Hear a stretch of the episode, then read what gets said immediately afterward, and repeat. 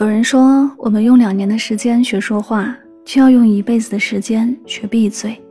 是啊，与人争辩，既消耗了时间，又浪费了好心情，还非常容易造成无法挽回的糟糕局面。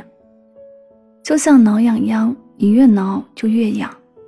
有的时候，闭上嘴巴，平息头脑，反而更能一心一意做好自己，充实自己内心的力量。《道德经》里讲。信而不美，美而不信；善者不辩，辩者不善。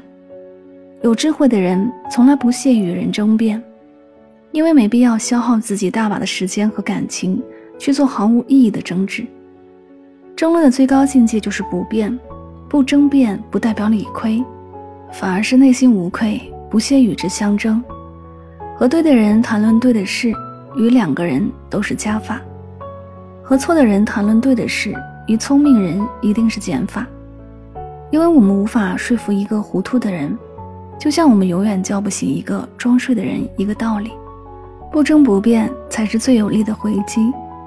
试图说服别人的功夫，倒不如自己读读书、喝喝茶，陶冶一下心情，寻找自己新的提高。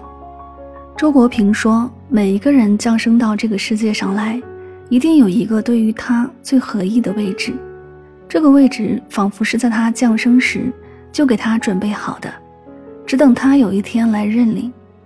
愿你走自己的路，坚守自己的方向，找准自己的位置，不因他人而改变自己的人生轨迹，活出真正的自己。